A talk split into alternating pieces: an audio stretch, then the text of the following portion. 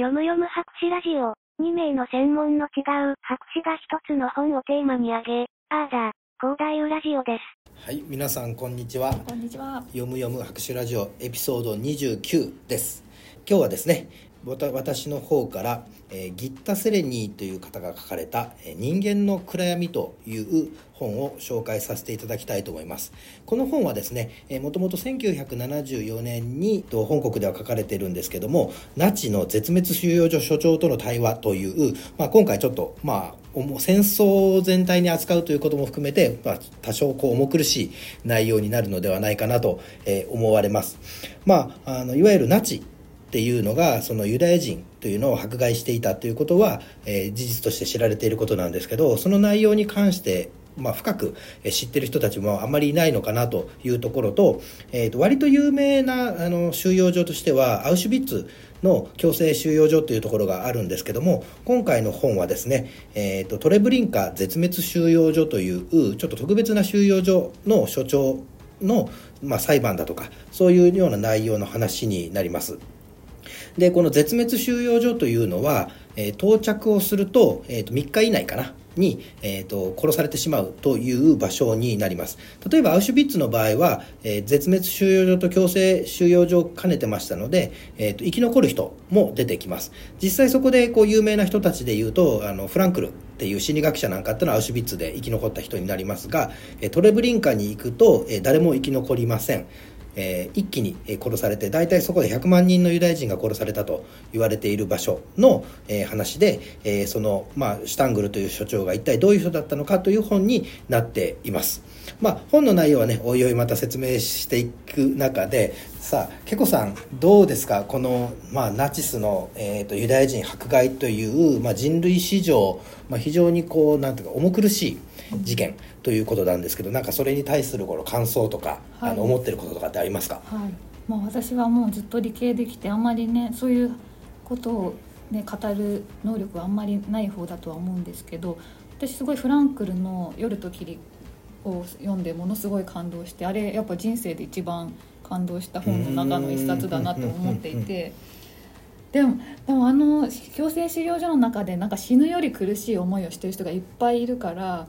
あなんか絶滅収容所がそのアウシュビッツに比べてひどいのかなんかどっちもひどいような気がしてやっぱやっぱでも生き残ってるアウシュビッツの方が人道的みたいな捉え方があるっていうことなんですかね。そこの難しさですね、さあ人道的なのが、まあ、要はその殺すことが非人道的で、えーと、強制労働させることが人道的かというところも実はなかなか簡単にはこう言えない部分はあると思います。要は人として扱ってもらえていないものもそうですしそのえー、っとアウシュビッツにいてじゃあ必ず生きれるわけではなくて、うん、えー、まあ、その収容所のかその管理人の気分次第で撃ち殺されたりだとかする、うん、要はその本当にその生きるっていうこと自体がとても難しい場所だったので恐怖が長く続くという場所ではあったろうなと思います。うん、本当に思います。ね、アウシュビッツも最初に身体検査があってこいつは労働に使えないって判断されるとガス室送りにされてるっていう描写がありましたよね。そのガス室っていうので、まあ、そのそのガスを作っているのもほとんどそのユダヤ人が強制労働所で作っていて、うん、まあ、有名なところで言うとそれこそその地下鉄サリン事件のサリンっていうのはナチスが開発した毒ガス、うん、はい、なので、えーと、データがまあ残っててそれを再現しようとしたと。だからそのナチスが作ったレベルの毒ガスをそれこそそのえーと、オウム真理教が使ってたら大変なことになってたっていうぐらい猛毒性の高い、うん、えー、ものになります、うん、なのでその一気に殺すという意味で言うと本当に、えーと、亡くなりますからそのもう瞬間的に亡くなるものではあったと思うんですね、うん、要はその絶滅収容所に連れて行ってまず最初にあなたたちの体を洗うからシャワー室に行きなさい、うん、と言ってシャワー室に何百人も閉じ込めてそこで一気にあのサリンのシャワーをかけるわけですね、うん、そうすると、まあ、そこにいる人たちはもう全滅するというような状況をことをやってたということです。でそれ自体は、えー、アウシュビッツにもあったということですね。恐ろしいですね。で実際その運ぶ段階で、えーとまあ、ポーランドにものすごくユダヤ人が多くいたということなんですけども、はい、なのでアウシュビッツもポーランドにあるわけですけども、うん、その電車あ列車に乗せて貨物の中にぎゅうぎゅう詰めにして運んでいってその中ので圧死する方たちっていうのもすごく多かった、えーそうだったんだ、うん。だからとんでもなく、えーっとその過酷な条件。でまあなんでまあ今回こういう本を取り上げているかというと、まあ、一つはその人間の根本のところにあるその暗闇の部分っていうのは一体どういうことなのかっていうのを、まあ、極端な事例を通してうんうん。考えていけるのかなというところになるわけです。はい。で実際そのナチスっていう人たちがなんでユダヤ人を殺していったかっていうのってご存知ですか、え確かにそれを言われるとあれですよね。よくお金儲けがすごく上手で、うんうんうん。ヘイトを買っていたって言いますよね。いくつかのこう理由があって一つはまあヒトラー自体がその若かりし頃に自分が貧しかったとことの時にまあ非常にこう裕福だったというのを見て恨んだとかっていう話もありますし、うん。えー、と実際のところいくつかの理由の中でこれはそうだなと思われるのがラインハルト作戦というのがあって、はい。その戦争に入っていく段階でそのドイツっていうのは優勢論を唱えたわけですね。うん。で優秀な人だけが生き残るべきだというところで、はい。最初に障害がある方たちを殺し始めたんですよだから最初はユダヤ人ではなくて最初は障害がある方が国家の重荷になるということで、うん。あの殺し始めて、うん。そうすると、まあ、とてもそのなんていうのか悪い話になりますけど人を殺すとお金とか物が残るんですね。それは国家が搾取できるんですよ、うんうんでそのお金を持っているユダヤ人というのを殺すことによって得た、えーもので戦争しているのであのお金稼ぎにもなってるんですよね。そっかそういうあれなんですね。お金目当てあ嫌いってわけでもなくてそういう利己的な打算的なことがあったってことえっとうんそれはあの事実としてあってそれがおそらく付属的なもの。ただそのイデオロギーとして、うん。えーやったのはもともとその、えーっとポーランドが特にそうだったそうなんですけれども、うん。まあ、優秀な人材というものを、うん。えーっとまあ、役人だとか国のいろいろなものに、えー迎え入れる時に、うん。そのユダヤ人っていうのが多く入ってきて、うんで主要な職業をユダヤ人がせ占めて、うん。えーっとちょっと正確な数字忘れたんですけど、うん。あのユダヤ人とそうじゃない人の収入格差っていうのが何十倍になったと。で裕福なユダヤ人と,、えーっとまえー貧しい自国民というところを見て非常に反感を買ったっていうのはあったと。うん。だからこうこうあの要は自分たちが貧しくなってる原因はユダヤ人だということで、えー、とイデオロギーがちょうどそこに乗ってきた。だから大体この2本でそのユダヤ人に対する迫害が正当化されたということですよね。うん恐ろしい。でもなんか前悪意の科学を途中まで読んだんですけどなんか群れの中で一番権力を持つ人が恵まれすぎるとヘイトを買ってしまうからなんかそこに気をつけなきゃいけないみたいな技術があって。ああなんかやっぱそういう罠にはまってしまったパターンなのかもしれないですね。うん。ああとその歴史上をそのユダヤ人が、うん。えーとまあ、実はそのユダヤ人というのはうん。歴史上ずっとこう嫌われてきた、うん。えー、と民族ということも言えるんですよね。ね聖書にも出てきまあすね。それはなぜうん。嫌われてるかご存知ですか、あやばい。私結構キリスト教の学校にいたのにちょっとやばい。私ちゃんと分かってないです。絶対的なはい。嫌われてる理由は、はいイエスを殺した民族なんですあよ。はい、イエスをゴルゴダの丘に引き連れて行って、うんうん。虐殺して、うん。えー最後はねロンギヌスの槍で突き刺して殺したっていうのがユダヤ人ですよね。えー、なんかユダヤ人として認識してませんでしたね。なんか人類の罪として考えてましたね。あそうそうですね、はい。で実際イエスもユダヤ人なので、はい。そのユダヤ人がの中の、まあ、ユダヤ教の話なので,、はい。でそのユダヤ人が、えー結局そのイエスを殺したというところでのキリスト教に関する恨みを実はずっとはい。根深く持っているというのも一つの原因だそうです。そっかキリスト教圏にいる人にとっては真面目にそういうところがムカつく許せないってなってるってことですそうですそうです。はい。んだもちろん多くの人がそういうふうな認識を持っていないかもしれないけれどもだ例えば子供があのもしそのユダヤ人がゲットーに連れて行かれたりだとか収容所に連れて行かれてる最中にはい。なんとかさんちゃんが連れて行かれてるなんであの子連れて行かれるのって言った時のはい。親が子供に説明する理由にはいくつかそういうことが使えますよね。あー。あの人は神様を殺した人たちの民族だからよとか。うんうんうん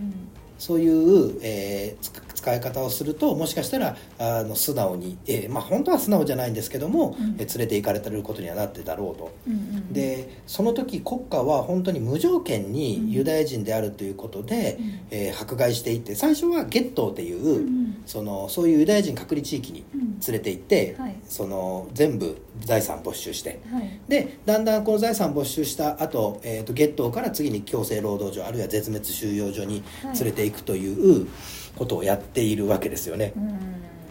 まあその理由はこうですよということはあったとしても、はい。本当に人ってそれに対してこう罪悪感在籍感っていうのを持たないものなのかということを、まあ、この本で一つ問うているわけなんですけど、うん。気になる。今我々が普通に考えるとはい。できませんよね。まあうん今のねまあ罰せられるっていうのもありますしね、そうそう。それがある時例えば国家がその自分の大学にいる学生はとても悪い学生ばかりなので、はい。えー今から閉じ込めて家に返すなっうん。てなった時に、はい。おそらく多くの教職員たちはそれに反対しますよね。そうですね。今の倫理観ならそうかも、うん。うんうん。だからその倫理観を持てない状態っていうところから本来はこう話していかなければいけないものになるんですけども、うんうん。実際こうナチが、うん。えーなぜドイツでこうイニシアチブを取れたかってご存知ですか？ああ私認知バイアス時点で若干書いた気がする。でもなんかえでもそんなすっきりとは言えないですね。なんまあ、本当にあの話そうと思ったらものすごく長い歴史を振り返らなければいけないのはいけないんですけれども、はい。まあ、そのいわゆるプロイセンの時代からの話はちょっとやめておいて、はい。第一次世界大戦というところが一つあのキーになっていると、はい。第一次大戦というのはサラエボでオーストリアの公使が、えー、と殺されたことによって、まあ、もあの辺りはもう本当にいつ戦争するか戦争するかっていう段階で、はい。えーとまあ、それが一つのきっかけになって戦争が起きて。はい。でドイツ対、まあ、諸外国のような様相を、えーとまあ、取ってるわけですよね。はい。でドイツが、まあ、実際第一次世界大戦で負けて多額の賠償金を背負わされて、はい。まあ、とにかく国家が転覆するぐらい状態が悪くなった。だけど自分たちが全部悪い悪いともなかなか思えないわけですよね。はいうん。でその多額の賠償金をじゃあどうやったら返せるかっていうところのいろいろな方法、まあ、ちょうどそこに、えー、と1929年にあの世界恐慌も来ますので、はい。そういうのに全部載ってじゃあその多額の賠償金を踏まえ国家を復興させたのは誰でしょう、へえドイツ人ドイツで。わかんないです。その情報状態を復興させたのはヒトラーなんですよ、ああでおーってなったってことですね。すそうです。すげえだからヒトラー、まあ、たまたまだとは思うんですけども、はい。その別にそのヒトラーが超絶にこう天才的政治家だったとかっていうことではないと思いますけど、はい。時期的に、えーそういう、えー時期というのも重なって、うんいわゆるヒトラー率いるナチ党というのが、うん。その要は多くのその賠償金つまり国家を豊かにすることに、うん。えーうまくいった。だからその反面、まあ、その闇の活動もいろいろやっていたわけ。それの代表が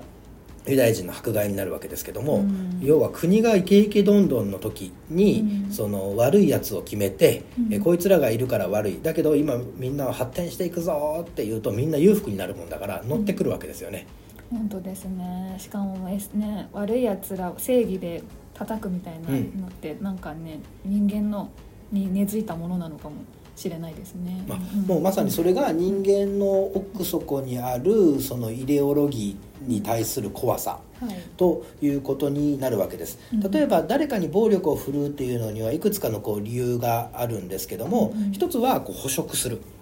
要は、えー、と獲物を取るためはい。のものなんですしあとはこう服従させるためあとは、まあ、こう虐待するとか、はい。あちょっと正確な5つ忘れたんですけど、はい。あともう一つはサディズムそしてイデオロギーなんですね、うんうん。イデオロギーというのが一番厄介で、はい。その暴力を振るうことを完全に正当化できる、うん。そしてそれは国家がやるので、うん。あるいは集団がやる。でそうなってくるとみんなそっちの方向に行ってしまう状態っていうのが作られる。それ自体というのがそのナポレオン戦争以降つまり、えーっと正確にはフランス革命前後からそういった感じに人間人類でなってきて、うん。それ以降戦争の理由がイデオロギーになってきてるわけですね、んでそのイデオロギーの頂点に達したのがおそらくナチスなんですよ。